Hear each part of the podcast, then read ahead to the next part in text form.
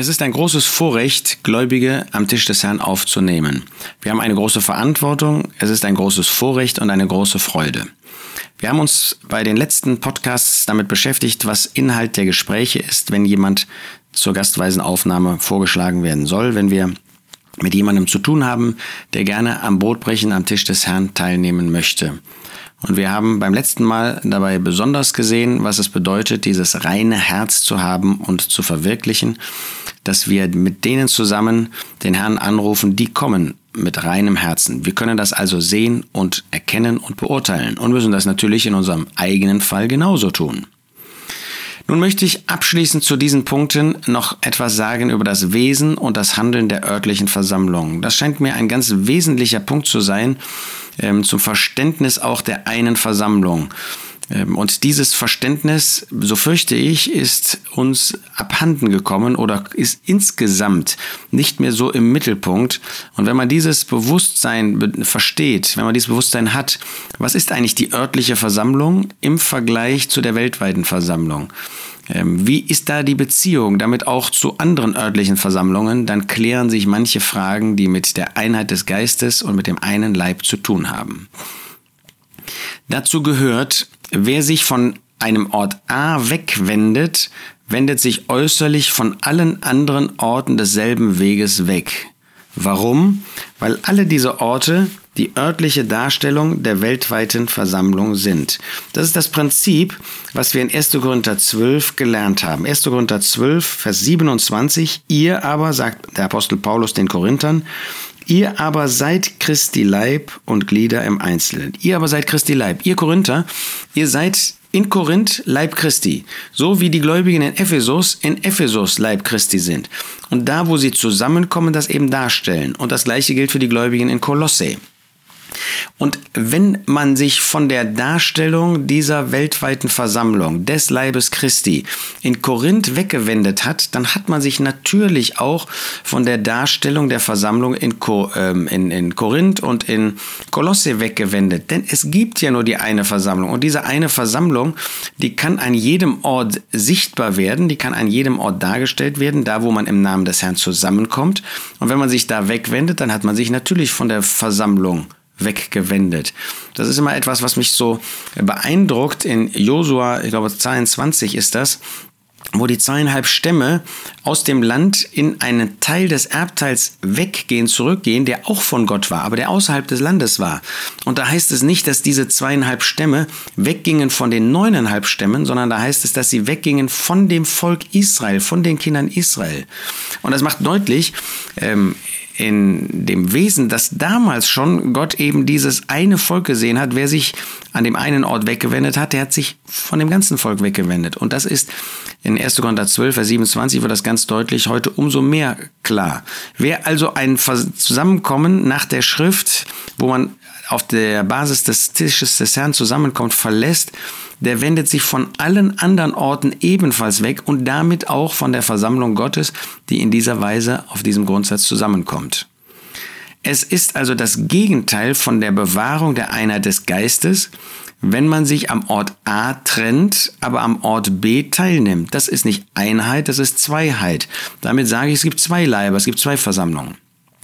Wenn also jetzt unsere Verantwortung als solche, die aufnehmen oder nicht aufnehmen, wenn der Ort B ihn aufnimmt, obwohl er derjenige sich bewusst von Ort A getrennt hat, dann handeln wir gegen die Einheit des Geistes und wir vermitteln eben, es gibt zwei Leiber, es gibt zwei Versammlungen, es gibt zwei biblische Kirchen. Lasst uns bei all dem allerdings bedenken, man nimmt nicht deshalb auf, weil jemand zu einem Zusammenkommen geht, mit dem man in praktischer Gemeinschaft ist, mit dem man praktische Gemeinschaft pflegt. Das nämlich wäre Gruppendenken. Das würde heißen, weil jemand zu unserer Gruppe gehört, äh, deshalb kann er am Brotbrechen teilnehmen. Nein, in Gottes Augen, in Gottes Gedanken, in Gottes Wort gibt es nicht so etwas wie eine Gruppe. In Gottes Wort gibt es die Versammlung Gottes. So, die ist heute leider zerstreut an allen möglichen geistlichen Orten. Das heißt, wenn man heute auf biblischer Basis zusammenkommt, dann A, ist man nicht die Versammlung Gottes, denn die besteht aus viel mehr Gläubigen, auch an dem Ort im Allgemeinen. Zweitens ist man nicht irgendwie eine Gemeinde, denn damit würde man zu einer Gruppe, weil man sich von anderen trennt. Denn Gottes Wort kennt Gemeinde, Versammlung, Kirche nur unter dem Grundsatz, dass alle Gläubigen da sind. Drittens ist damit als ähm, Organisation, als Gedanke, als, als ähm, ekklesiastische äh, Vereinigung nichts. Denn es gibt nichts anderes als die Versammlung Gottes. Und wenn nicht alle kommen, dann ist das traurig, dann muss man sich darunter beugen. Aber dann heißt das, dass man einfach auf der schlichten Grundlage des Wortes Gottes zusammenkommt, nach den Grundsätzen der Schrift, ohne selbst ekklesiastisch irgendetwas zu sein, außer dass man nach den Gedanken Gottes zusammenkommen möchte. Das bedeutet im Blick auf die Empfehlung, man bezieht sich darauf, dass jemand Glied des einen Leibes ist, Kind Gottes ist und in Übereinstimmung mit seinem Bekenntnis lebt. Das muss also auch in einem Empfehlungsbrief deutlich werden. Wir empfehlen nicht jemanden an ein Zusammenkommen, das auf gleicher Basis zusammenkommt, weil er ähm, an einem bestimmten Ort in Gemeinschaft ist, sondern weil er Kind Gottes ist, weil er ein Erlöster ist, weil er ein Glied an dem Leib Christi ist und nach diesen biblischen Grundsätzen, die auch im Blick auf die Kinder Gottes uns vorgestellt werden, lebt. Weil sein Leben und seine Gliedschaft am Leib Christi, nicht einer Gemeinde, sondern am Leib Christi, übereinstimmen. Deshalb empfehlen wir ihn, weil er nach den Gedanken der Schrift auch im Blick auf das Zusammenkommen leben möchte. Umgekehrt, man lehnt also nicht deshalb ab, äh, dass jemand Gemeinschaft haben kann, weil er nicht ein Zusammenkommen besucht, mit dem man in praktischer Gemeinschaft ist. Denn auch das wäre Gruppendenken. Nicht, weil er nicht in einem solchen Zusammenkommen ist, darf er nicht am Brotbrechen teilnehmen, sondern wir müssen prüfen, was ist mit seiner Gotteskindschaft, was ist mit seinem reinen Herzen, was ist im Blick auf Reinheit und Unreinheit der Fall.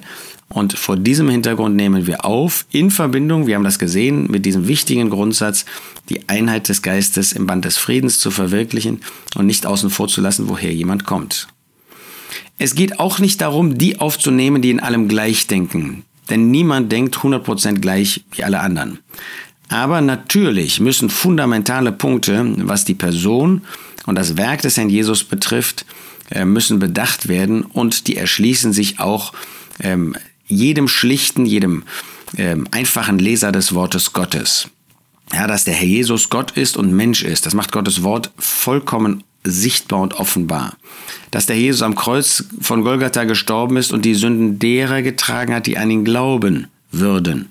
Und nicht, dass er die Sünden derer getragen hat, äh, die hier leben auf der Erde, aller Menschen, der Welt. Nein, Gottes Wort macht deutlich, dass der Jesus stellvertretend nur für die in das Gericht Gottes gegangen ist, die an ihn glauben würden. Aber dass er Sühnung getan hat und dass dieses äh, Angebot der Gnade Gottes jetzt allen Menschen verkündigt werden kann und das Platz ist für jeden, der sich bekehren möchte.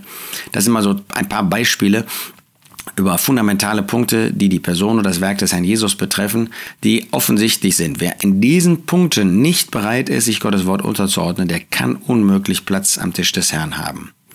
Das heißt, die Aufnahme am Tisch des Herrn findet statt, weil jemand Glied des einen Leibes ist und in seinem Leben die Kriterien verbindet, äh, erfüllt, die verbunden sind mit einem reinen Herzen. Und weil wir durch die Aufnahme die Einheit des Geistes bewahren können.